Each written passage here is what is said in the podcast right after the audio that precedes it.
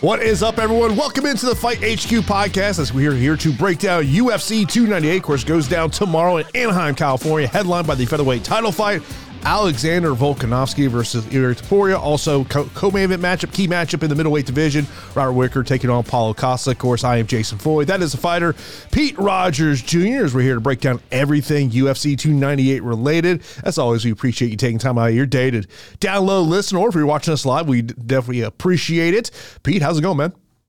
What's going on, brother? Um, excited to have a good card, um, a frustrating card to break down, and try to figure out which side you want to uh, which side you want to play from a DFS betting and just uh, a pick standpoint. But that means it's a good card. You know what I mean? Like it, it's pretty easy when these cards are lopsided, heavy favorites. But uh, when you see competitive matchups throughout, makes you you know it makes you have some unique picks. Yeah, I will tell you when I was putting together the Fight HQ contest earlier today, and, and I was just kind of putting a dummy lineup together. I was like, man, there's a lot of under eight thousand options, and I really yeah. found just hand building to be very simple. It's just a matter of who are some of those underdogs that you're going to get to. Of course, if you're first time checking us out, we'll break down each fight by fight. Then at the end of the show, we'll give you our straight up fight picks, and of course, we'll answer any questions that you may have. You can hit those up in the YouTube chat. You can also hit that Discord channel, which is totally free to join. Of course, I put uh, the 2020 2024 Fight HQ standings earlier today. Man, that, that guy who's in first place. That's a good. That's a good looking dude. Are you in first? Yeah. Damn. Yeah, I gotta sw- I gotta switch up my strategy, and I think I got I think I got it this week. I, I think I'm gonna uh, end up being in the top three because I, I, I know what you guys are doing in that contest. Look, it, it's it. I, I use that contest as for the most part. I just use it my cash mindset you know, and, and it's exactly what everybody's doing. And I'm over here GPP swinging away with single digit freaking performers who, uh, who give me like a five, a six, and a seven, and no matter how good the rest of my lineup is, it just can't can't catch up to you guys. Of course, uh, if you want to hop in that contest right now, the link is below uh, right here on YouTube, or if you're uh, listeners after the fact, is there in the show notes on the podcast channels. And of course, uh, we'll uh, talk about everything related to this fight card. Of course, uh, as we let's let's get right into game theory and talking about breaking down this card. I mean, to me, the game theory has got to start right at the main event because of the price point. When we're talking more on DraftKings than on FanDuel, FanDuel they're 19, 18 respectively, but at 8,200, 8,000, to me, it's a hard fight to get away from when I'm, I'm building my lineups. Yeah, so I'm gonna have a complete cop out here, and I'm gonna say it's a stackable week because I can't I can't really decide who, you know, who's going to win this bout. And uh, truthfully, I, I, actually can see it reaching the championship rounds, and I hope it does. I hope we don't see uh, an early stoppage. Um, you know, and I, I would love to see the challenger get really tested in deep waters, and I would also love to see Alexander Volkanovski come back from uh, you know, suffering his first KO defeat uh, in the UFC to, you know, possibly reclaiming that throne as, yeah, he is the 145 pound goat. That's his rightful weight class. And he's a mm-hmm. different, he's a different fighter down here at 145. So from a, um, a construction standpoint, I totally agree. I, I think it's a unique way to get different is avoiding the main event, but I don't know, man. Unless we get a 10-8 round somewhere in there and this somehow becomes a draw and nobody gets the win bonus, I don't see how the winner doesn't – doesn't bust the slate. Like truthfully, I, I think that 8,200, 8,000, they are just at a broken price tag given the five round nature and given the skills. I mean, very, very high fight IQ, high skills. I'm excited for it, and it's one of the best matchups we've seen in a long time. And if you've not heard the news, we have lost one fight today. That'll be the heavyweight matchup between Marcos Rogerio de Lima and Justin Tafa. So that one is off the card. But when I look at the rest of this this card and, and, looking at what the projections are right now, there's certain fights that, and me and Pete were talking before the show. If you told me if Merab and Cejudo was a five round fight, I would be much more interested in the favor in Merab in there because we we know what Merab does. You know, he you know you look at the, the Petr Yan fight, he had 49 takedown attempts in five rounds. He got him down 11 times. So if like that was a five round fight, I'd be much more interested in it. Don't really love it as a three round fight if I'm going Merab. I think it's it's one of those fights that I would want to get to more Henry Cejudo than Merab. And, you know, Cejudo said some interesting things this week. And, um, you know, you kind of do wonder if he doesn't get the victory, are, are we going to see a retirement right after this fight is over? So we'll see what happens there. Um, then, you know, I look at the Hernandez and Kopylov fight, and, and obviously we'll break down this a little bit more. But, like, if you tell me Anthony Hernandez utilizes grappling, I love him at 8,800 price tag. Yeah. Oh, yeah. Absolutely. I think that you know, he possesses that Merab type of quality about the about the card. Um, e- even though Kopylov has uh, improved on his takedown defense, you know, in early in the in the UFC, it was not good against Karl Roberson. Was not good. Was out grappled by Karl Roberson. Was not not nearly the the, the, mm-hmm. the type of grappler that Anthony yep. Hernandez is. Um, you had Albert Duraev do the same thing to him. So I mean, like from a, a grappling upside, um, it's clearly uh, Rinya Nakamura at the top for me which is a great spend up. Uh, it's just can you find that money? Um, Anthony Hernandez, uh, Hernandez, and Merab Dvalishvili normally would be in that category, but I just you're going up against a, a, an Olympic wrestler who I still think can get taken down, but I think can make adjustments, and I think Henry will get taken down, and he'll make some adjustments, which will somewhat limit the upside of Merab. Typically, the guy who's going to smash the slate, but I just don't see in a three round atmosphere how he gets enough against a mm-hmm. like super high caliber guy unless he's just complete offense, zero defense the entire time. Yeah, eh, but I'll say this: like there is the the seven thousand options, the seven thousand options this week are intriguing to me. Geoff Neal is an intriguing seven thousand option to me. I mean, when you look at that, we always talk about that seventy three and below. Like to me, the two that really stick out to me would be Geoff Neal and Paul Costa. Yeah, I, I think everybody's going to be on the Geoff Neal uh, underdog shot just because we've seen Ian Garry get dropped in the UFC. We've seen him get rocked, hurt, and also a lot of people just don't like him, so they want to see him lose. Um, I think from the outside, though, Ian Garry does possess all the skills to keep mm-hmm. Geoff Neal away from him. Um, but yeah, it's a, it's a hell of an underdog, a uh, guy who's fought and won against equal opposition of Ian Garry. Uh, so it, you know, styles make fights. We'll have to see if, if he can land that big left hand.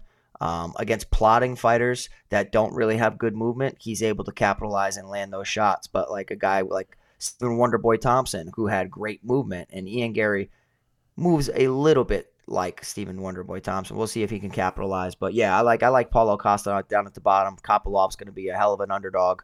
Um, the complete dart throws of Woodburn and Vera, I would cross off Vera and uh, and, and probably consider a puncher's chance for Woodburn, even though if Jason disagrees with me.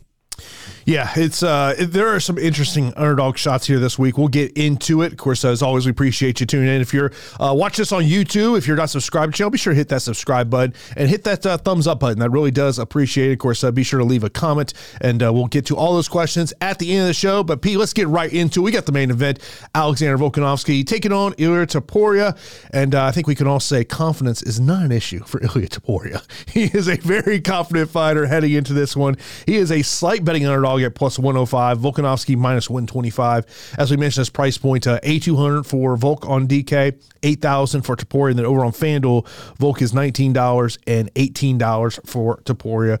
Pete, uh, break it down for us.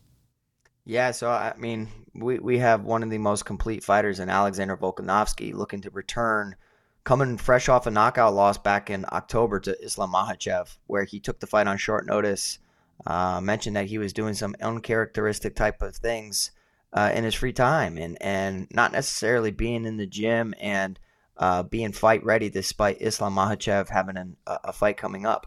So, like, you know, I, I'm happy to see him back at his rightful weight class, and I'm happy to see him, you know, refocused with a full camp. You take a gamble, you take a shot, um, and it doesn't turn out. Uh, you know, in the first encounter against Islam Makhachev, he put up a hell of a fight and uh, he was able to, you know, reverse some positions, even though he got controlled from the back. But he put Islam in some spots where we haven't seen him before.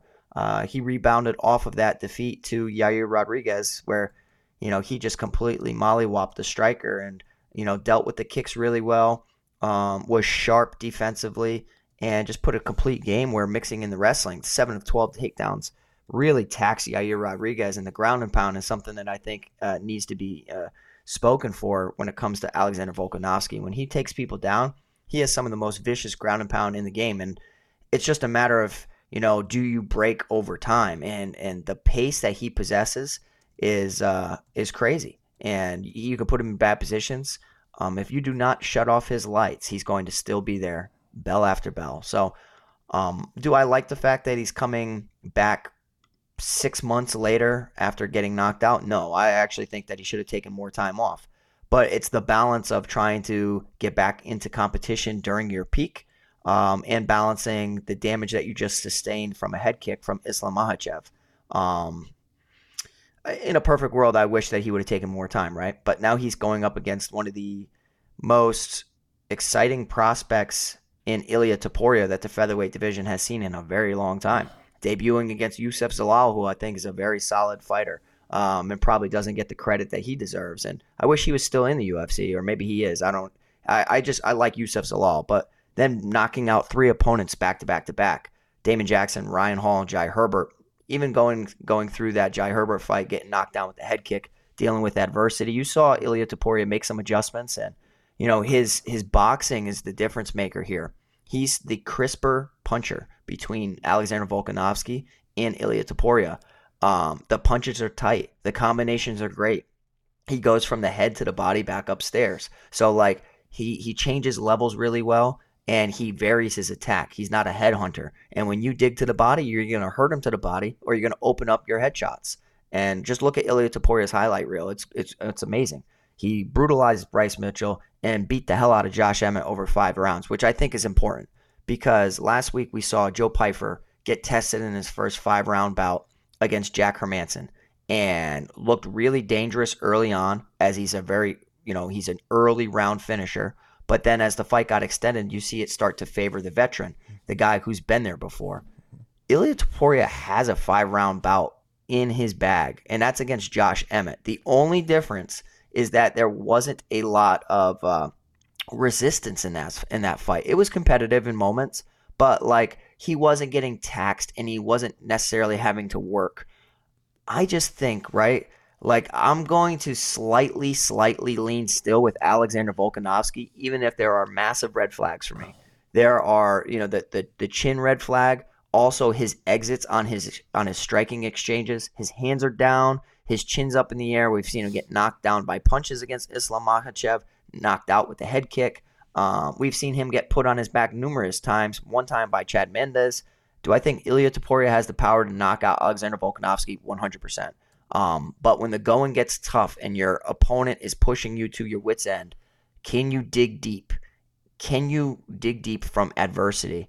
Uh, we've seen Ilia Topuria dig deep and come back a little bit, but I almost feel like that gas tank can be broken. And I'm slightly going to lean towards Alexander Volkanovski, even though leading up until this week, I was a big Topuria guy and I was thinking he's going to knock out Volkanovski. I just do think that the complete game, if if Alex mixes it up and makes Topuria wrestle just to expend his energy, I think this will be a competitive fight until Volk takes over late. Um, if he just tends to strike, I do think that Topuria knocks him out. So it's it's a lovely matchup for DFS. Get a hold of it in all of your lineups or 90% of your lineups. Stack it in some of them. Um, but yeah, I'll slightly lean towards the champ, the, one of the pound for pound greatest fighters we've ever seen. Before I kind of get into my thoughts of this matchup, uh, I want to mention something. Uh, kudos to uh, Lone Wolf uh, throwing this out there in in the uh, in the chat. Mike Bohn, MMA Junkie, is uh, reporting that the UFC is finalizing having Junior Tafa, Justin Tafa's brother, step in on a day's notice to fight Marcos Rogerio de Lima. What in the hell? yeah, that's that. that not? Yeah. So. oh God. you, no, that's some, fake. Yeah. Um, eh, eh, so on the main event, by the way, and one of the things when we talk about Volkanovski heading in this one is typically when you look at fighters at his age in lighter weight classes, this is typically when we start to see, you know, things start to fall apart a little bit. And and Volk has really embraced this this week. I mean, just uh, how, how do you not love Volkanovski in this one? But, you know, I, I think the, the one question I do have is, you know, is it is it the chin issues? Was it more about being up a weight class, fighting guys who are just much bigger than him, coming down here? But uh, I, I, think it's it's one of these things. If if you're playing multi entries, I, I, think you got to have 35, 40 percent of each fighter. Yeah, at least. I mean, at least I, I'm probably 55, 45, and like I could see it going either way, Jason. Like I really can. I, I do think that there's a world where Alexander Volkanovski uses his clinch, puts him against the cage, and weighs on him in there to kind of just zap the energy out the first couple rounds. Because I do think that over five rounds, you know, you don't punch as hard. You know, you can't have the same power and same exertion from round one to round five. So it, that's the strategy I would implement as a coach is just, you know, stay on the outside. If he closes the mm-hmm. gap, pin him to the cage, weigh on him, dirty box, clinch fight with him, um, zap some of that energy, make him grapple offensively and defensively. And then we, we take over three, four, five, you know, and it's like, mm-hmm. that's the vet way. Like, look where Hermansson did. That's exactly what Hermansson did. The only thing here is that we have a massive chin issue with Volkanovski coming off an, a recent knockout. And in addition to that, um, you know, you do see some of the defensive flaws that, despite winning, being one of the best pound for pound mm-hmm. fighters out there, he's making some technical errors exiting with his hands low. So, I mean, who am I to, to critique one of the best pound for pound fighters in the world? But I'm just saying, Topuria cracks really, really hard. And if there's a guy in the division to uh, knock out Volk, it's him. Looking over at PrizePicks, we have three props up on Volkanovski, significant strikes 85 and a half, fight time 18 and a half, and fantasy score of 92 and a half. Uh, I, would say I would, if I was going to attack this one, I'd probably look at the fight time more than anything else of going more than 18 and a half minutes. Um, look, if you think this thing's going to go 25 minutes, I, I, think he'll go over the 85 and a half significant strikes.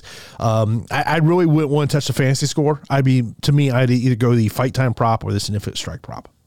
Yeah, I'm, I'm with you. I think that it's starting to seem like it's going to go 25 minutes, and then how do you not favor, you know, the champ in a situation like that? I mean, they're both so damn tough. So I, I do like the over on the fight time.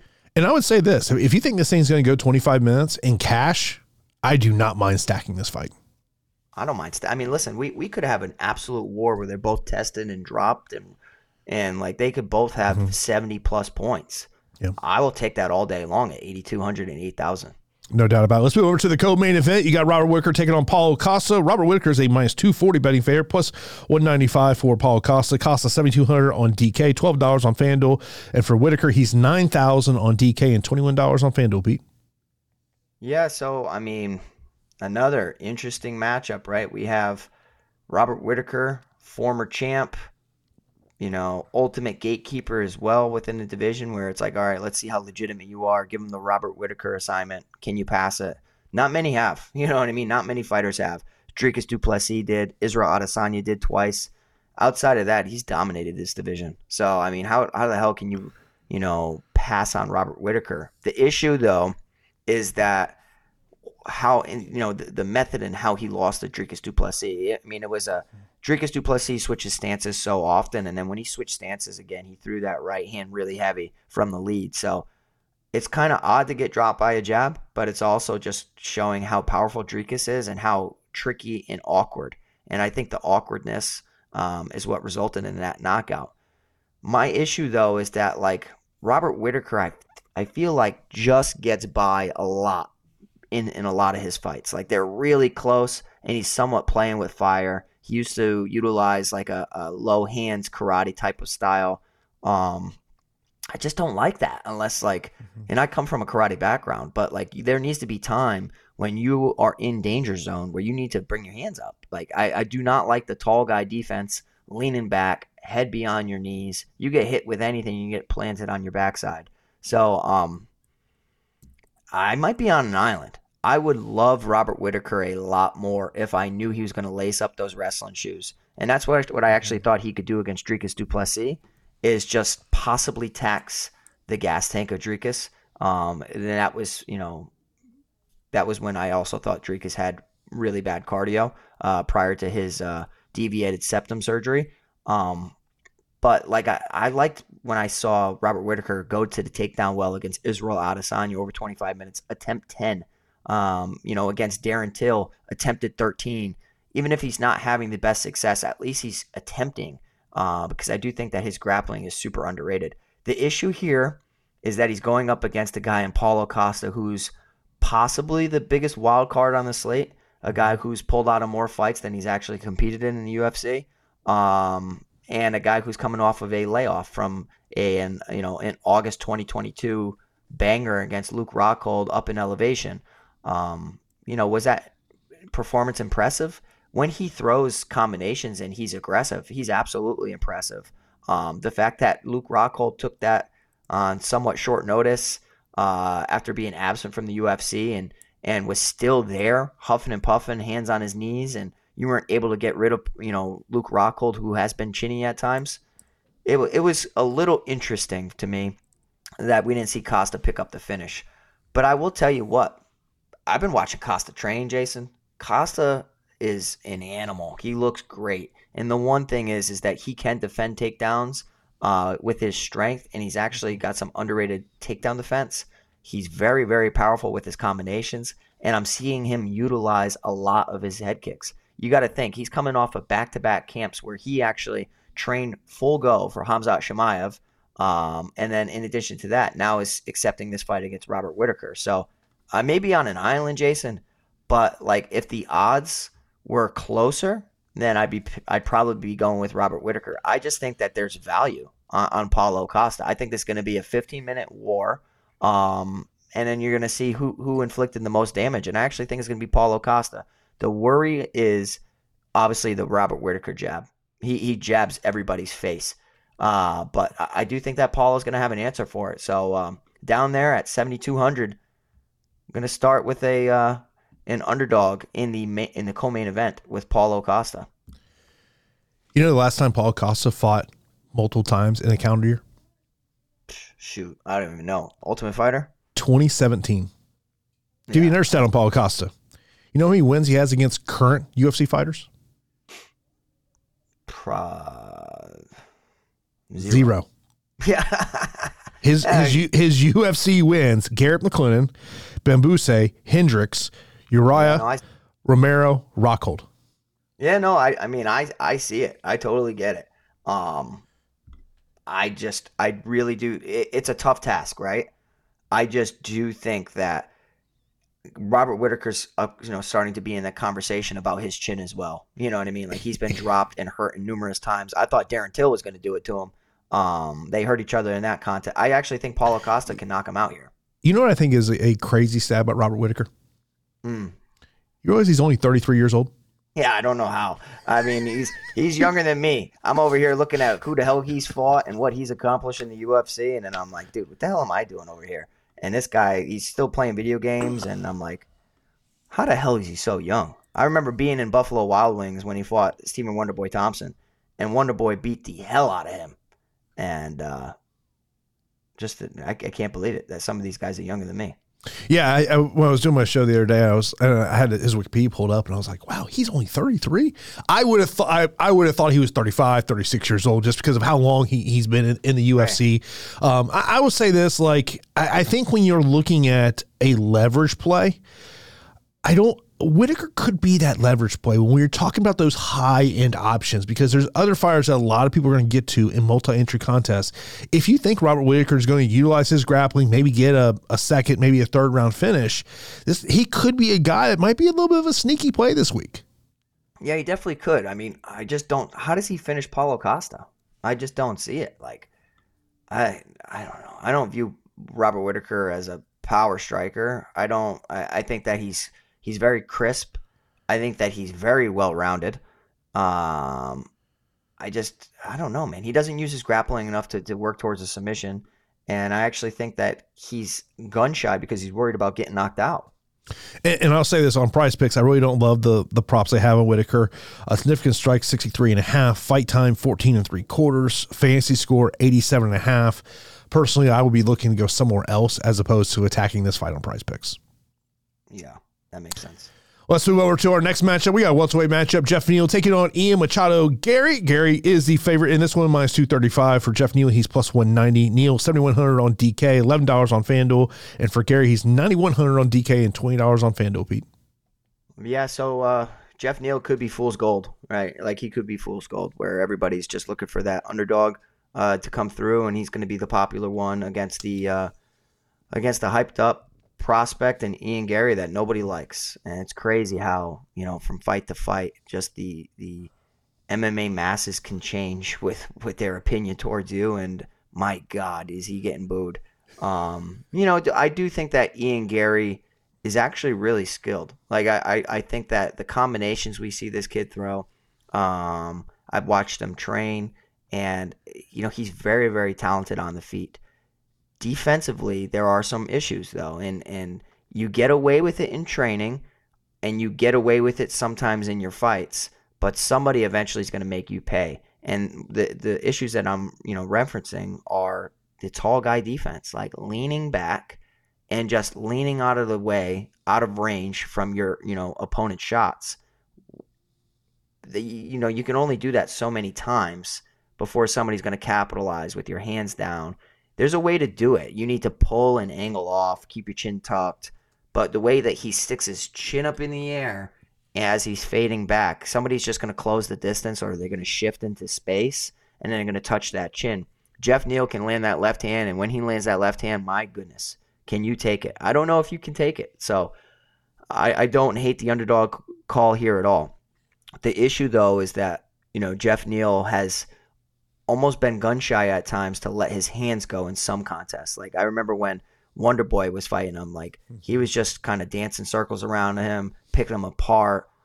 I can see a similar fight where Ian Garry stays on the outside, uses his legs to keep uh, you know Geoff Neal away from him. Uh, rip the right leg to the body, rip the right leg to the head, the knees straight up the middle. So like th- there's a world where Ian Garry actually knocks out Geoff Neal here, whereas everybody's hoping for the opposite. Um, I'm gonna say that there is value on Geoff Neal, but my prediction for the fight is that Ian Garry, in a 15 minute fight, does enough to stay out of harm's way and you know gets another decision victory over a tough a tough uh, opponent in Geoff Neal uh, just from being too being too rangy not necessarily be, not necessarily being long but just being too rangy with his attacks straight kicks straight punches you know lateral movement so give me Ian Garry at 9100 not a priority from a uh, DFS standpoint but would a, a, high score from either one of these guys shock me no it wouldn't but uh, I'm going to side with Garry here and, and, kind of go back on what I mentioned about Robert Whittaker. If you're looking to get a little bit of a leverage spot on these high nine in options, Ian Garry is one of those guys here. Um, you know, one of my things about Ian Garry is he, it's become very evident to me. This is a guy who can dish out the trash talk. He can't take it it, it's become very clear this week, and it's going to be interesting. And I, I, don't mind, you know, taking a, a shot here on Geoff Neal, um, particularly if you're just looking for that low end option. I mean, I mean, Pete, you talk about this every, every week on the show. Is can you find someone at low end that might get you 40, 50 points, even in a loss? And right. I mean, now, but the problem is, is I'm expecting this fight to be on the feet. I think it goes to decision. So I just don't know, you know, in a losing effort, how can Geoff Neal get to 50 points? Or even say 45 points. Yeah, it's it's going to be a little tough, right? Um, you know, in against Shavkat Rakhmonov, which ended in the third round, almost went the whole 15 minutes. He scored 29 fantasy points. So I mean, that's impressive.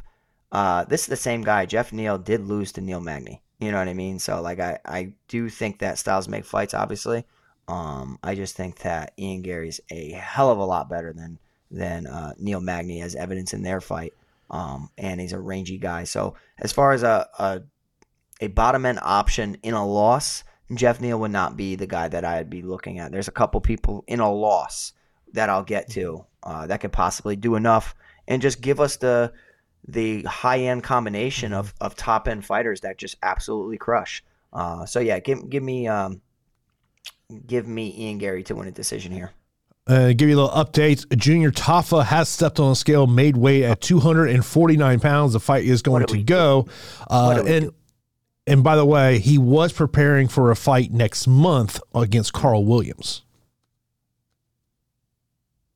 Oh shoot! What are we? Okay, so hold on. Let's let's. So I'm ingesting everything you're saying right now. Mm-hmm. Carl Williams is a grappling specialist. Yep. And that would have been a nightmare matchup for Junior. Is it Junior? Yeah, I, I don't know. I, I, don't know why he accepted a fight against Carl Williams. That, that to me is a bad fight to take for him. Terrible fight. But let's think about this, right? So if he is preparing for a guy in Carl Williams, he better be watching tape and better be doing takedown defense Because what do I think Rogerio de Lima is actually going to try to do to Justin Tafa, which is now Junior Tafa, is not get hit with that big left hand, pin him to the cage, and possibly mix in some takedowns as the big guy from American Top Team. Um, especially when you just got hit with a flying knee from Derrick Lewis and half your teeth went through your went went, went through your jaw. So like, um, this is the the curveball we did not need for this card. I'll tell you that. I, I'm not really happy with this. yeah, and uh, that that is going to be interesting to see where ownership goes uh, with that matchup. Let's move over to our next matchup. We got Merab Dvalishvili taking on Henry Cejudo. Cejudo is a plus one ninety five betting underdog minus two forty for Marab. Merab a six hundred on DK, seventeen dollars on FanDuel, and for Cejudo he's seventy six hundred on DK and thirteen dollars on FanDuel. Pete. Yeah, so Merab Dvalishvili is a pace pusher, tremendous wrestler, tremendous uh, outwork, uh, you know, output and crazy work ethic um, and, and, just goes nuts from the opening bell to the closing bell. So if you are not in shape, he's going to break you, and that's why like we saw Petr Yan just get completely dismantled over 25 minutes. In a three round atmosphere, we have seen him not reach his ceiling, and what I mean by that is when he's fought tough competition uh, like Jose Aldo. Um, we've seen even John Dodson, guys with with solid takedown defense. Jose Aldo with some of the best ever he went 0 of 16 in the takedown in the takedown department. He went 2 of 20 against John Dodson. So there's a world where he gets Henry Cejudo to the mat a couple times. Cejudo makes some adjustments, but just cannot get away from the swarm of Merab Dvalishvili from the volume striking, the clinching, the activity. And in the judge's eyes, it's like, dude, this guy's doing everything, and Cejudo's doing nothing but defending. Defense is its own reward. And I don't think that uh, Cejudo is going to do enough. Sure, he could capitalize and land some calf kicks that could, could possibly debilitate Dvalishvili. Uh, he can land a knee up the middle to knock him out or a big right hand. I just haven't seen a lot from Henry Cejudo that gives me some confidence in a matchup like this. In an MMA fight, I think Merab's the better wrestler, and I think he's the better MMA fighter here. So uh, I think it's passing of the torch, um, and we're going to see Merab Dvalishvili get a, a decision victory. But I actually think that it could be a trap where his salary is because everybody's going to flock to him looking at the box scores. And I might be underweight. I, I, truly might be underweight this week just because the likelihood is it goes 15 minutes and Cejudo will have a defensive game plan, at least for some of them. Um, so I think it's going to cap the upside of Dvalishvili, who will probably score 80 points. Yeah, is if this was a five round fight, I'd be much more okay. interested in Merab just because of, and I, I, made this point on my, my podcast earlier this week. I said, if Aljo was able to get Henry Cejudo down four times, how many times do you think Merab could get him down in a five round fight?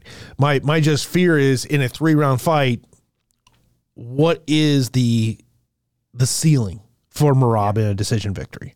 And that's where I, I look at some other fighters kind of in that same salary area, like a guy we're going to talk about, you know, next, Anthony Hernandez, and, and I, I see the finishing upside in that in that type of fight, or you know, th- there's other fighters in, in that same area I look at, but to me, Merab is a play. Over on PrizePicks, his takedown prop is three and a half. If you're going to play that, you have to play the more. I, I, I just don't think you can play the less because you just know the takedown attempts are coming. It's coming, and you know, and and you kind of when you, when you listen to what Henry has said, you know, leading up to this fight, I get what he's saying, but I'm also kind of wondering about are we are we on the verge of one foot's already out the door? Oh, it's been like that, man. He's just trying to stay relevant. I'm not a Cejudo guy. I love seeing athletes compete until they decide to call it quits. Uh, the king of cringe has expired, and I just do not enjoy his antics, but I will say that he's a very talented mixed martial artist and can make this. He could win this fight. He could be the underdog that actually wins because he has the the wrestling pedigree to shut down Merab. And then it comes down to volume striking um, of Merab versus possibly precision striking of Henry Cejudo. But I'm still going to be picking the activity in Merab to win. Yeah, I'm with you there on that one. Then our opening fight of the pay per view, we got Anthony Hernandez taking on Roman Kopylov. Kopylov is a plus 200 betting underdog, minus 245 for Hernandez. Hernandez is 8,800 DK, $20 on FanDuel. Kopylov, 7,400 DK, and $11 on FanDuel, Pete. Really difficult fight. because it's going to go one of two ways, right? You're going to see um, Roman Kopylov knock out Anthony Hernandez, or you're going to see Anthony Hernandez ragdoll Roman Kopylov or attempt to ragdoll him and drown him in deep water.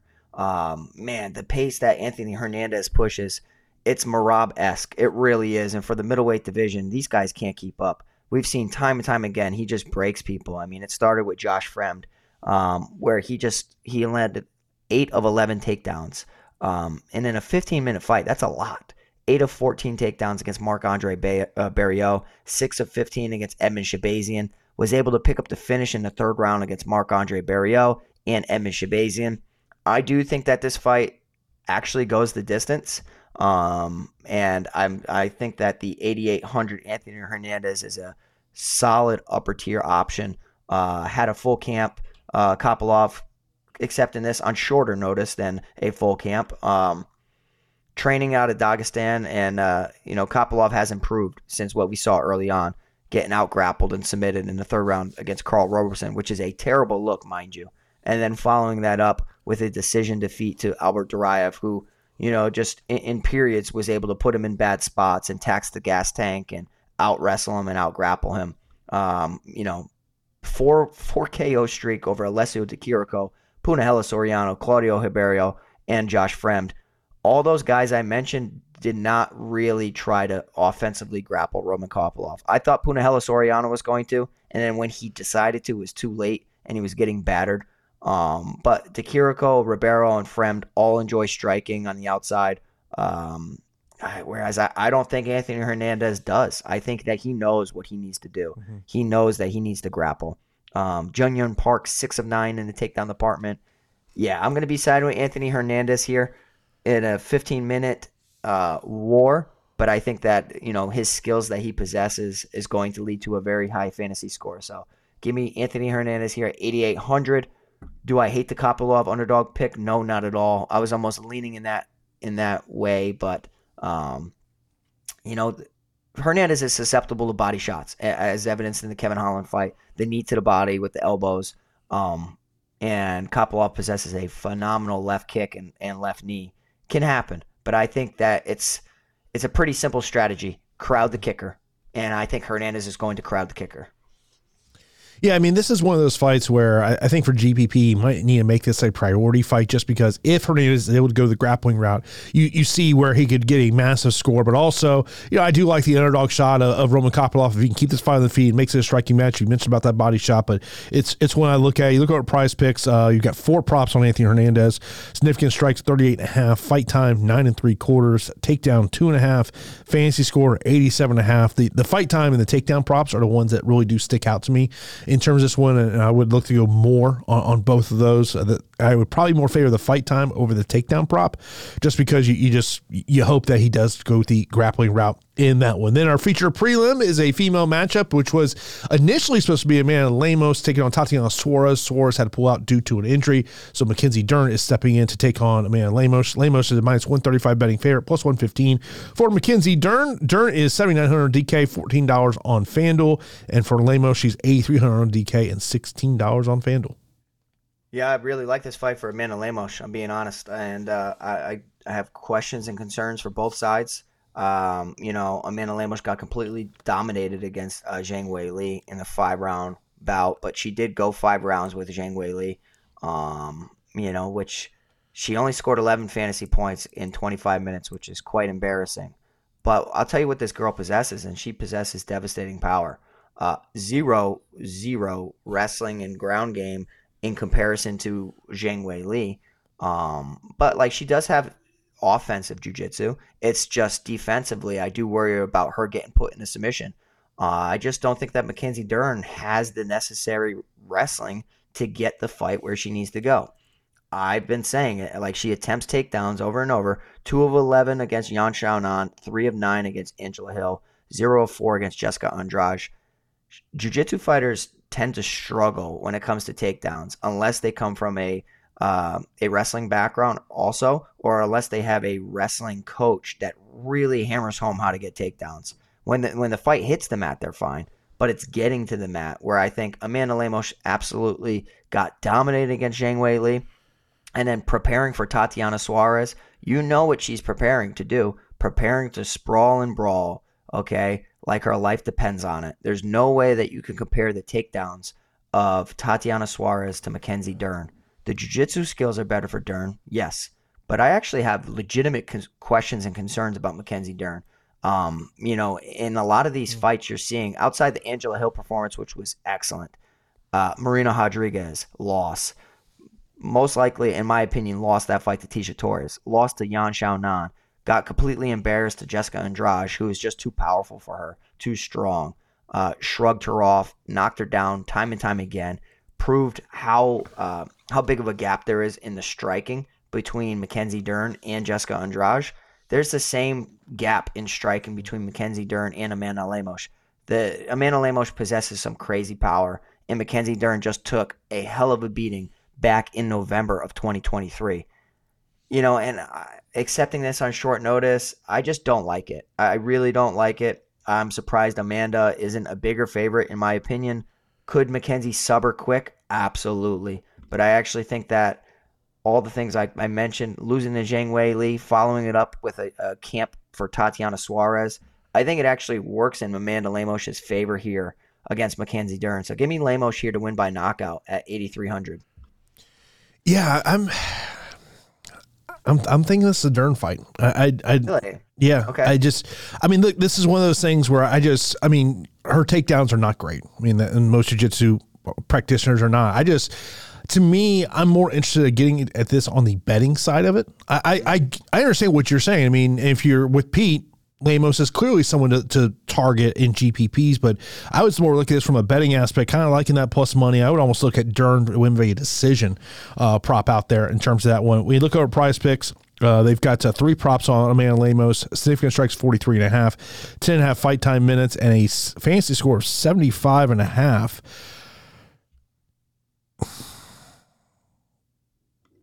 I might look at that fight time.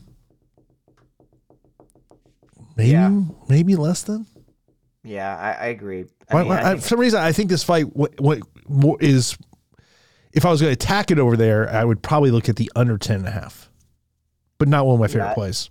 I think it's a sneaky play and I'll tell you what, man, I've like I tell you, I struggled all week with a lot of these picks and it's tough for me to really pick a side just because of how competitive and how you know, there's there seems to be two outcomes in every single fight. Like one guy's going to win by this, one one fighter's going to win by this, and um, I see it the same way here. I mean, it's mm-hmm. a Dern sub or a Lemos KO TKO, in my opinion. Um, I, if if Lemos goes out there and she shoots a takedown against Mackenzie Dern, that's just I, I can't do nothing about that. I mean, that's just zero fight IQ. Keep the fight standing at all costs. Yeah, why, why, would you want to do that? Why would you want to go where it get, puts Mackenzie Dern in her best potential uh, to win this matchup? All the time, though. You know this, though. You know? But I'll, I'll say when you look at where ownership projections are currently, obviously they're going to change with, with the fight change, uh, it, with the heavyweights matchup that we'll briefly discuss here in, in a moment. Like, if you were, you know, you're, you're not a 150 maxer, but you want to get in those big contests, like there is very much a a thought process I have right now of saying there are some fighters who are in the 20 to 25% ownership range and you could get away from the chalk. And I mean, even though I think the main event is a priority, if you really wanted to make your lineup very much different, if you got away from the main event and you got rid of the three chalky fighters, you could come up with an interesting build. Yeah, you definitely could. And, um, you know, in reality, if there's six other fighters that get 100 plus points and the main event winner gets 90 something it just still might not be enough. You know what i mean? Mm-hmm. like it it's at the price point though where i do think it's like a 90% chance of being optimal. So um yeah. but of course, uh, next up, we got a new heavyweight matchup as initially supposed to be Marcos Rogério de Lima versus Justin Tafa.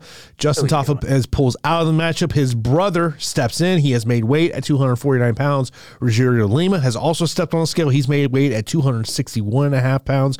Uh, Rogério de Lima, obviously, we know what his salaries are right now 8500 on DK, $16 on FanDuel. We'll see where Junior Tafa is going to be at. And, uh, you know, Pete, I mean, there's not really, I mean, obviously, because you haven't had a chance to, to really break down film with this matchup could be. But I, I do think one of the most more interesting aspects of this is the fact of Junior was preparing to take on a grappler in Karl Williams. Yeah, I, I think that helps his case, right? It definitely helps his case. Um, I do think that Junior is actually a very good striker. You know, he's a very good striker. He got fraud checked in a couple matchups.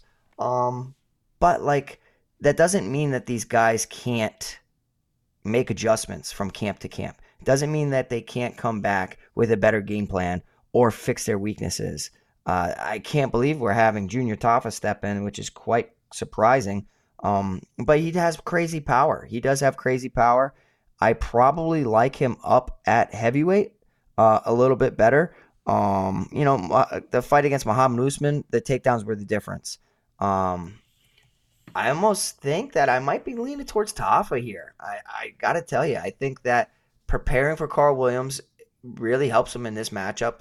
Kind of like how I was saying with Tatiana Suarez matchup for Amanda Lemos. Um, I think he's the better striker than uh, de Lima. I think Rogerio de Lima hits hard as hell, but I actually think that there, you know, he's been knocked out in a regional scene, and then obviously just knocked out against the uh, um, uh, against Derrick Lewis.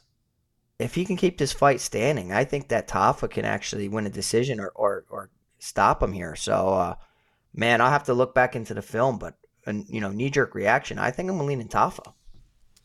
Yeah, one of the questions were if there were odds are out, and I was just uh, looking maybe see if DraftKings Sportsbook has put anything out yet on this one. Uh, they do not have a line out yet on what this. What a mess! If he's so the issue is is if he comes at a broken price tag, like I would think they would just swap the seventy seven hundred for seventy seven hundred. If he comes anything less than that, then I think it's it's very hard to get away from him.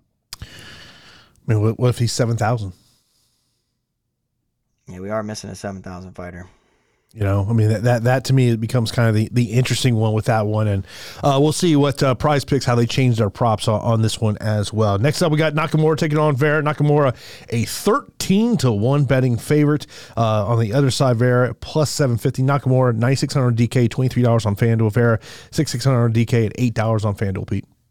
Yeah, so I like Rinya Nakamura a lot. I think that he's one of the brightest prospects in the sport. Um, unbelievable wrestling. Striking is a work in progress, but his his striking is very dangerous. Um, he he has plenty of quick wins on his record, and you know you saw that against Toshiomi Kazama, who decided to blitz him and try to bang with him, and he ended it in 33 seconds. You saw against Fernie Garcia where he just put on a clinic, man, four or four in the takedown department and uh, had basically 10 minutes of control time. Didn't score the best at 85.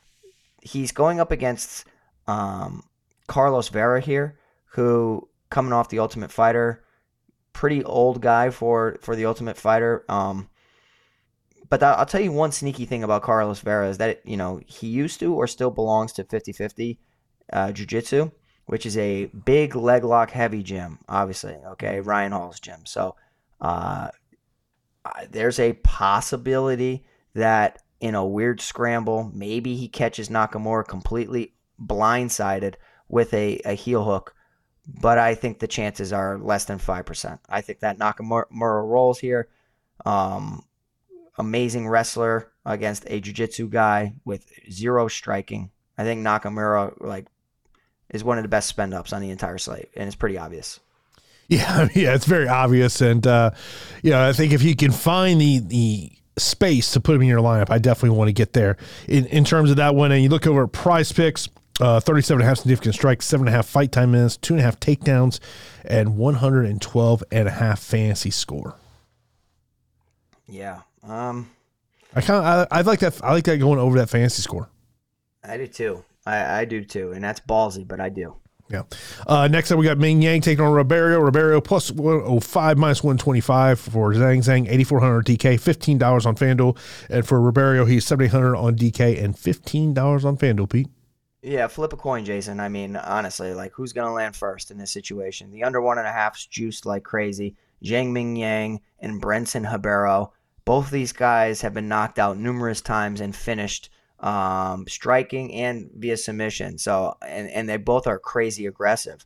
Uh, we've seen Zhang Ming Yang go out there and blitz his opponents, you know, with reckless abandon. And he has sub one minute wins in multiple contests now. Um, Brendson Ribeiro was a massive underdog on Dana White's contender series. Uh, he throws, he puts his chin down and he throws counter shots. Throws a very, very hard right hand down the middle, but throws wide swinging hooks, kind of like how Carlston Harris throws his his shots as well. Um, you know, and he's been knocked down and he's been put in bad positions. I think the X factor here is if Zhang Ming Yang wrestles offensively, I think that he's probably the better grappler of the two uh, from a wrestling standpoint. Um, and I'm actually going to side with Zhang Ming Yang. I could see the and Ribeiro coming through as another underdog. Was priced as a ridiculous underdog on on Dana White's Contender Series.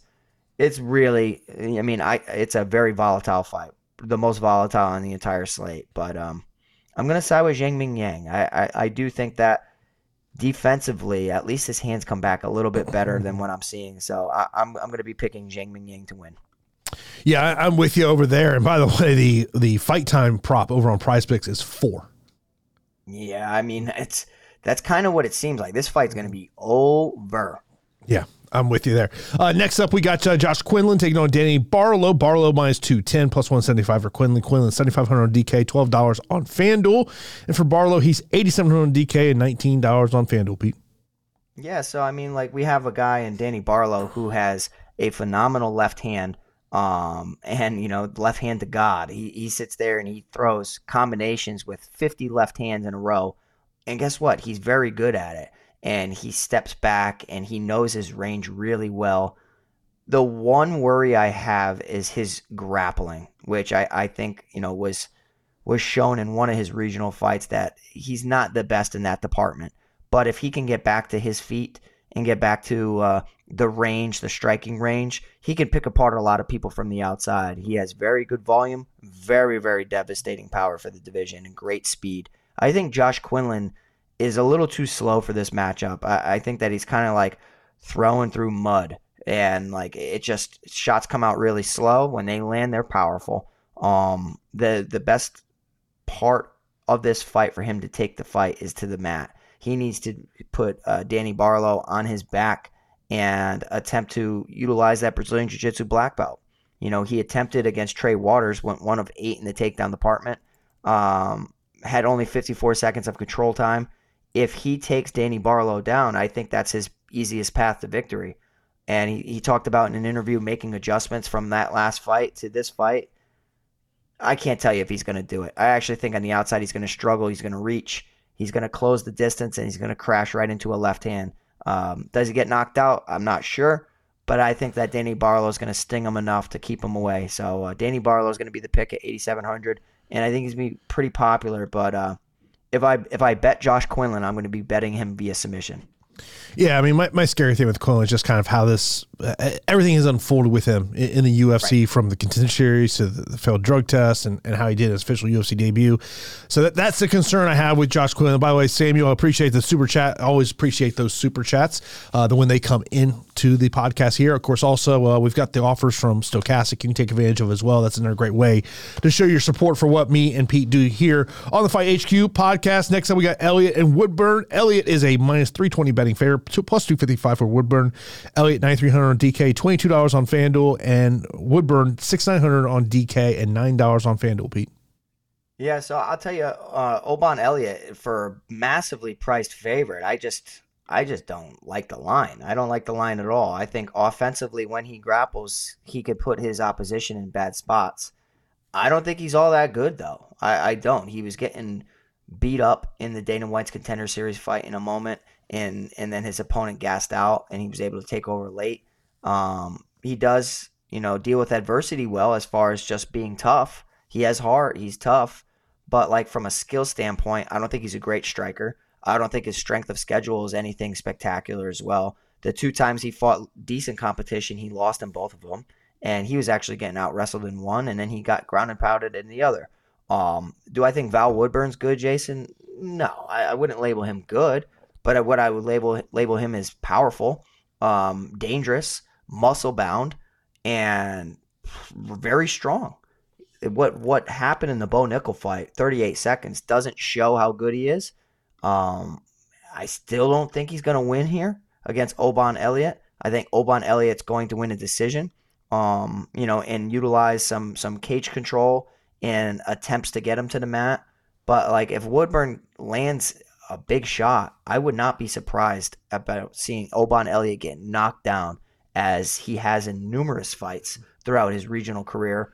Um, and then it could be a situation where like Woodburn lands a knockdown, maybe two, and then a couple shots, and you got the punt of 6,900 Woodburn in a loss in a fight that most likely goes the distance, possibly helping you get to the nuts as far as a, a high end, top end, crazy fantasy, you know, producers.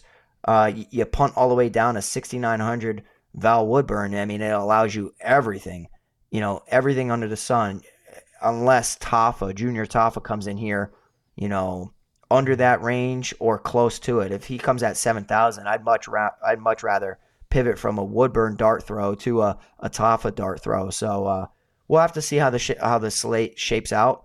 Um, but I, I, do think that the disres- disrespect's pretty far, and I think there's a massive gap. I think there should be like an 86 to a 76 um, type of salary range. But Oban Elliott will probably still win a decision just because of his work rate and uh, his pace that he possesses. But I'm telling you, from a, a complete dart throw, I, I don't hate the Woodburn KO.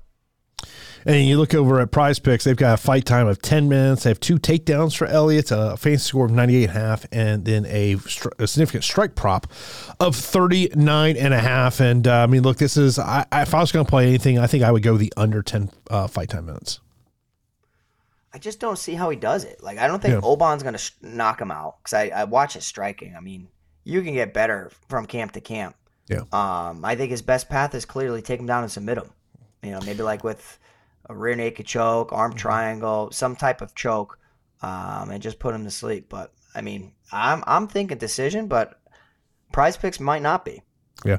Uh, the first fight of the night, which by the way, I'm I was kind of surprised to see this is the first fight night. I would have thought yeah. it'd been later on in the fight card. You got Andrea Lee taking on Miranda Maverick. Maverick a minus 185 betting fair, plus 155 for Andrea Lee. Lee 7300 DK, $12 on FanDuel. Maverick eight nine hundred on DK and $17 on FanDuel, Pete. My man, I'm telling you, I got some weird picks this week, and it's either going to be really good or really bad, but I'm picking Andrea Lee here. I am. I think the value's there. I think that the value is there on Andrea Lee. You look at her strength of schedule, it's completely different than what Miranda Maverick has done. Like it really is. My issue is if Miranda Maverick chains four or five takedowns en route to a ton of control time to stifle Andrea Lee's game. Totally possible and probably going to happen, right? Um, but like Priscilla Cachoeira, Jasmine Jasudavicius, Shannon Young, Sabina Mazo, Blanchfield Barber, Robertson, Jojua versus Andrea Lee, who has fought Natalia Silva, Barber, Araujo, Calvillo, Shevchenko, Modafferi, Murphy, Calderwood, Montana De La Rosa. Like beating Montana De La Rosa, who I think is a hell of an offensive wrestler. Um, I think that is even if it's really aged and it's back in 2019. I just feel like there's a, a a path to victory for her beating Miranda Maverick, who is a overblown favorite in this matchup, in my opinion. I just don't see. She's been a favorite in every single fight, Jason. She's been a favorite in every single fight. Jojua Robertson, Barber, Blanchfield, Mazo, Young, Jasudavicius, and Cachoeira. The Mar- Vegas loves Miranda Maverick, or they want everybody to love Miranda Maverick. Whereas I actually think that the value is on Andrea Lee. I think that she's going to throw. She's the better striker of the two. She throws at a higher volume, um, you know, and I actually can see her, you know, stifling some of Miranda Maverick's attempts. And she can also offensively wrestle. I feel like people aren't taking that into consideration. I mean, she took Macy Barber down five times, uh, Shevchenko three times. That doesn't say much. She took down Araujo once. I just think it's going to be a dogfight, and I'm going to lean towards the underdog in Andrea Lee, priced at 7,300. I think she's solid uh, value.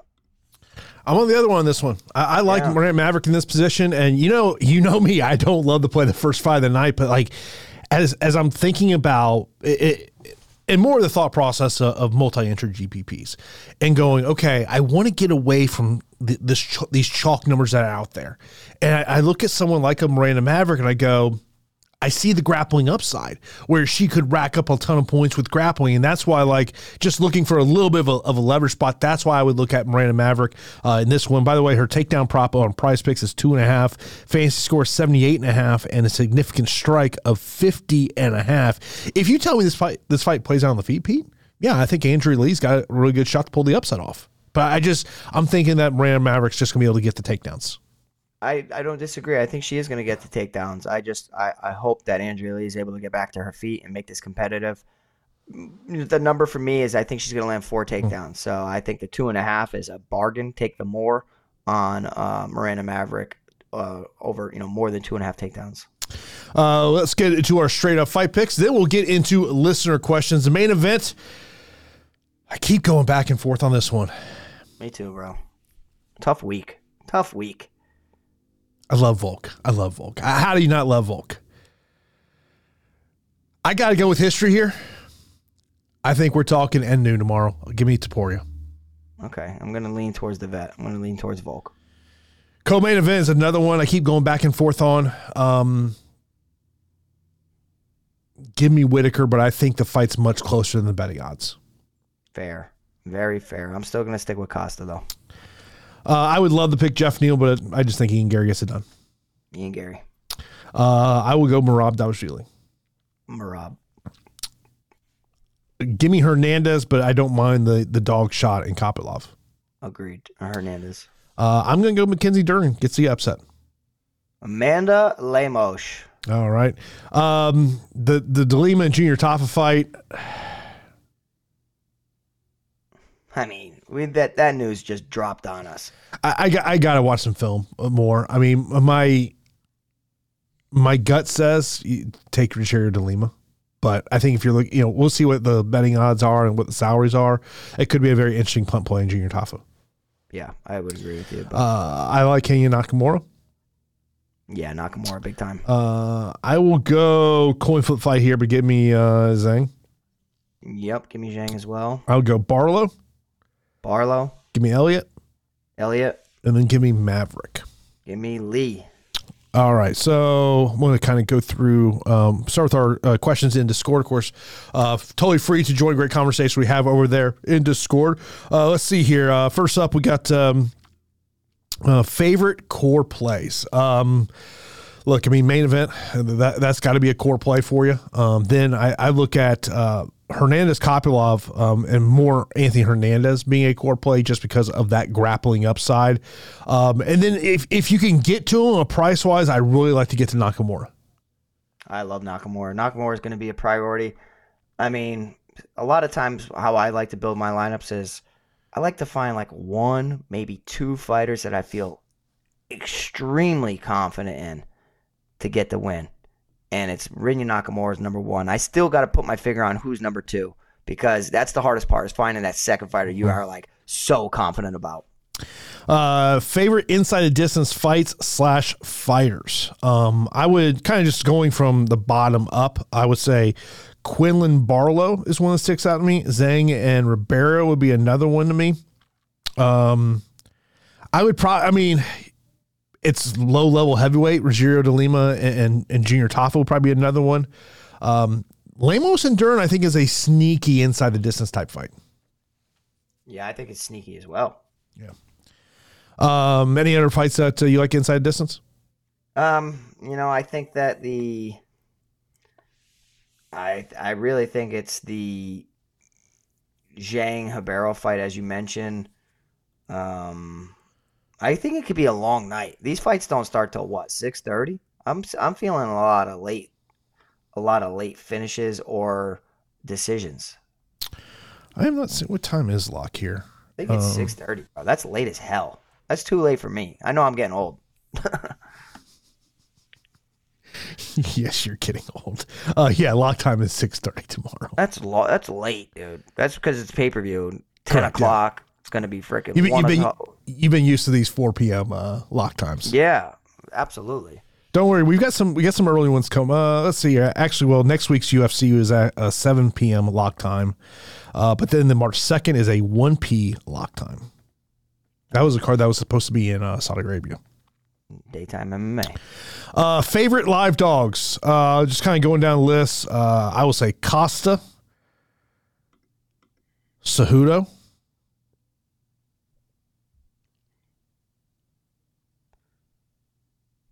That's I think it's a, a. I think that so many dogs are barking. Like you know what I mean. Yeah. I, I mean, really, there's like five of them. Yeah. Uh, punt plays for me. Um, I would say Paulo Costa, Geoff Neal, Roman Kopylov. I love it. And then for me, the the ultimate punt play would be like a Woodburn just to yeah. do enough and loss. Uh, fights with the best decision odds. I have not had to actually go and look at the actual decision props here, but I think there's some fights you definitely got to look at going to the distance. Um, I would say Whittaker Costa, Neal Garry, Dvalishvili, Cejudo would be my top three. Don't you think that like Costa should be having more finishes than he does? Because yes. like it's very surprising. I mean, like he had four in a row when he started, and then it's it's he hasn't found that mark. Uh, over under on finishes seven and a half. Give me the under. Under long yeah. night. Uh, value plays under 8K on DraftKings, three core plays on DraftKings. Uh, when you look at value underneath 8K, um, I mean, it's a lot of the same names we've kind of mentioned already. Um, mm-hmm. You know, but uh, so I mean, I think you look at Costa, Geoff Neal. Um, I don't know if Cejudo really scores well um, in a three round decision. Kopylov, there's obviously we, we we've talked about the ceiling there. Um, we'll see what uh, Junior Tafa's salary ends up being. Ribeiro may be another interesting under 8K option. I would agree. Um, and, and, we mentioned the core plays. To me, the core plays for me, it's it's either guy in the main event, um, Anthony Hernandez and Nakamura would be my core plays. I like it. Uh, favorite captain. This is a. Uh, I was actually kind of looking at some of the, the captain odds a, a, little bit earlier here. Um, yeah, I, I think I'm looking at someone probably earlier on in the card, not necessarily later on the card, because I think that's where people are gonna get a little, uh, you know, um, the the Nakamura captain ownership is just absolutely insane. Um, Amanda Lemos could be a very interesting captain play at least you can guarantee that you're going to get a good score in the captain. Because the worst is if you get a middling score in the captain, yeah. like I for last night for my showdown for mm-hmm. for NBA, it's just mm-hmm. like I had everything else perfect, but the guy in captain just had a mediocre mm-hmm. performance. You need a top end guy. Uh, leverage and value plays on FanDuel for a single entry. Um, so uh, costs at twelve dollars. I think it is a, a nice little uh, play to put there. By the way, let's see here. Just got the DraftKings email. Let's see. Uh, do we have a salary? We do not. Just let you know that the uh, Rogerio de Lima uh, Justin Tafa fight is off. Um, Kopylov at eleven dollars to me is another interesting one. Um, those are probably the value plays I really look at on on DraftKings. Um, looking at ownership.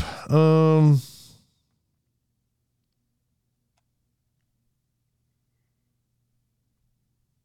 maybe a pun on, on Val Woodburn. I mean, really, it's just about just yeah. getting at least four to five right. Yeah. If you have one guy who sucks, it's sometimes it doesn't even matter. Uh, uh, next up, Tristan, the best leverage play: Ian Garry or Robert Whittaker. Yes. Uh, best takedown upside: Anthony Hernandez. Yeah, Dvalishvili, I think, is another one. But um, the one thing about Dvalishvili, he doesn't necessarily keep people down. So he could rack up a lot of points with, with takedowns there. Uh, rank the 9K options. So we have four 9K options Elliott, Nakamura, Garry, Whittaker. I would rank them as one Nakamura, two Whittaker, three Garry, four Elliott. Yeah, I'm going to go Nakamura, Garry. Whittaker Elliott. Elliott could be this guy that like if if you've watched him live or you train with him, you might know that he's a, going to smash this slate. But I can't mm-hmm. just say he's going to. You know what I mean? I just that's a big price tag for a guy making his UFC debut. kudos to Woody over in Discord. Uh, found this on Twitter. Uh, Fight Odds puts out a line of Rogerio de Lima minus 250, plus 210 for Junior Tafa. Who's who's plus two ten about on on this card? Plus Kop- 210. Kopylov is plus 200 at 7,400. He's gonna be seventy. Okay, it's gonna be like seventy three or seventy two hundred if I had to guess. Unless they unless they do a swap. If they really do a one for one swap where he's at seventy seven hundred as a plus two ten underdog, then the value's on de Lima. You know what I mean? It's pretty Yeah. clear. But if if they put him where he's supposed to be, and then I do think it makes Tafa pretty interesting. Uh, just kind of uh, scrolling through the YouTube comments, make sure we didn't miss any questions in there. If you want to slide one in right now, we'll get to get your question in right before we end the show here. Uh, of course, we appreciate everyone tuning in for this episode of the Fight HQ podcast. Where you watch us here on YouTube. If you're watching us on YouTube, be sure to subscribe to the channel, hit that thumbs up button. It truly does help us out a ton. Um, Samuel made a comment about uh, Andrea Lee's Fight IQ being very questionable at times. Oh yeah. Well, yeah. her her IQ in general is questionable. Look who she married. So uh, I'm not Mm-hmm. I'm not a big big fan of her husband at all. So Yeah. uh, yeah. How are you going to take in the fights tomorrow night? I haven't quite decided how I'm, um, if I'm going to sit on the couch and watch them, if I'm going to go out and watch them. I haven't quite made that decision yet. I take fights in Jason, and it's at home. I don't enjoy. eh, I don't enjoy watching with nobody. it's it, like I, I I really don't like. It's if you watch fights with me, then you're like really close with me because like outside my mom, my dad, and my girl, my daughter, who actually loves watching the fights, by the way, um, or like my my girlfriend's family, like very few people I watch the fights. I just don't enjoy it. I'm way too locked in. By the way, you know what came with my memories yesterday? What? The time we did a show from uh from the Mohegan Sun. Oh, dude, we gotta post it. We gotta post it in our Discord so people could see how long we've been grinding at this dream. The the infamous Pete lied to me about his game plan. I didn't lie to you about the game plan. I mean, my God, this guy just gave me the underhooks. How the hell am I not supposed to use them? No, no, I told Jason I can't. Let me push back. The takedown was there too, so and you know it. I know. Well, I mean, look, it's you, you have to take what's presented to you, even I if it did. even if it's you didn't expect it to pre- present itself to you. I mean, based on how history is gone, it was probably not, you know, like you, everybody else on the outside is like, what the hell is he doing? But like, you know, I made a lot of adjustments, and that's why, like, that's the hardest thing about MMA. And I was talking to my dad because I've been killing it with NBA. He's like, you know, MMA seems to be the toughest one that you play, and it's like, Dad, it is. Like, it's really hard. Yeah. Predicting fights, never mind trying to predict scores. You know, if you're doing a 150 max, you can, you know, you you can you know possibly set yourself up with an optimizer. But like if you tell me you hand built the optimal lineup, that's freaking impressive. That's hmm. impressive. Yeah, it is. By the way, this, this comment from Dexter in the chat, I am just laughing my ass off. I can't sweat hundreds of dollars in public. I'm just locked in. Plus, I can't rip my bong in the bars. I, I, hey, Dexter, I'll say this. I've been in spots where, yeah, no one's going to rip a bong. They're ripping the pin, though. And- and- oh my god, that's so. So up here, it's just it's like recreational now. So like it's everywhere. oh, really? I got no I got no problem with it. I mean, it, it don't bother me. Nobody bothers me. Let everybody live their own life as long as nobody, you know what I mean? Like people get drunk, it's way worse. You know what I'm saying? So it's it's it's a completely different thing, but uh yeah, I mean, you got to be in your element to enjoy the fights. So, Yeah, I- like you I- know, I will watch it with friends and all that, but Yeah. like I hate being I'm a, such a homebody now, especially now being a dad, Yeah. where it's just like I just want to chill. Well, the thing I enjoy about going out and watching the fights is just seeing people's reactions. And like it has told me more about the MMA viewing audience Yeah. than sitting at home and having Twitter in front of you. It's Right. it tell, Yeah. it's I, I talked about this on my podcast a couple weeks ago, and I said like there's certain fighters that either you thought they were a star, or fighters that you didn't think they were a star. I, I remember like last year, the two fighters that really stuck out to me was, and I usually go to the same spot to watch UFC events, is how much fans love Volk. You know, as a non-American, and the other um, other one was Charles Oliveira. How much people love Charles Oliveira. Yeah, yeah. I mean, everybody loves Charles now. I mean, I don't blame him. I mean, he's just he's incredible. He's a It- great guy to like. it's it's one of those things though. It's like that type of atmosphere tells you a lot about what the audience likes and does not like. I mean, there, there's been times you sit there and you know fights going on that you know we're really into, but you look around, it's like man, no one's paying attention. Yeah, yeah, it it happens a lot, man. It happens a lot, and I think the reason I like being home so much is because like ever since I was 16, I've like I've worked like every Friday and Saturday in the club, Mm-hmm. Yeah. and, and bar scene. So the last thing I want to do is go out. You know what I mean? I, I just really, really value being home now. Oh no, no, yeah, very much so. Yeah, Joshua mentions it's hard to live bet at the bar. Well, I mean, you get your if you got your your sports betting app, it's really easy. Yeah. I mean, I can't remember when how it was. I mean, I actually had to drive into different states to, to try to place Yeah. bets. Now I could just I got it pretty easy now. I just sit there and flip open the phone and boom. Yeah, and, and live and live betting is such the way to go in MMA. It's such the way to go. hmm You know, I'll live bet NHL games. If I see it, you know, it's like third period, one team's down one goal, and it's got some good plus money on it. I've done that with the Lightning a couple times this year, and it's worked out really well for me. Yeah, I don't even know anything about hockey. There's something about an open net thing. you got the whole. Actually, they they tag somebody in, and then what the hell's going on? They got another guy. I don't know what's going on. Uh, Mitch, we'll, we'll finish on this question here from Matt, where he says, "Pete, you called the Volk head kick last time. Got Yeah. any calls this time?" I appreciate that, Matt. Um, I did. I did call the head kick.